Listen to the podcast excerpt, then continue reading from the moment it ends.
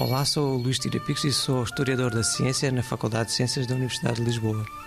A minha investigação centra-se sobre um, uma figura, um dinamarquês chamado Tycho Brahe. Foi um dos mais influentes astrónomos do último quartel de, do século XVI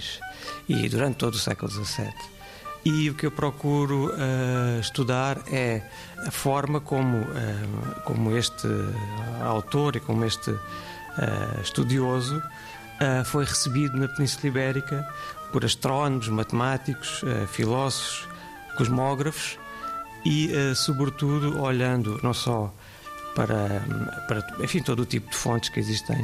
sobre o tema, não só fontes impressas, como também manuscritos e os próprios, a própria iconografia dos instrumentos deste astrónomo. Um dos objetivos de, deste meu estudo é uh, procurar analisar as diversas anotações que surgem em livros, nos livros de Tycho Brahe, uh, publicados na época, e que mostram não só como o livro foi uh, por vezes censurado, ou como foram até corrigido por diversos leitores, e, e mostra também como, digamos, as obras do Tico foram utilizadas, reutilizadas e lidas durante, durante todo, todo este período, sobretudo no século XVII, em que a obra cosmológica e astronómica do Tycho Brahe foi, hum, digamos, apropriada pelos especialistas nestas matérias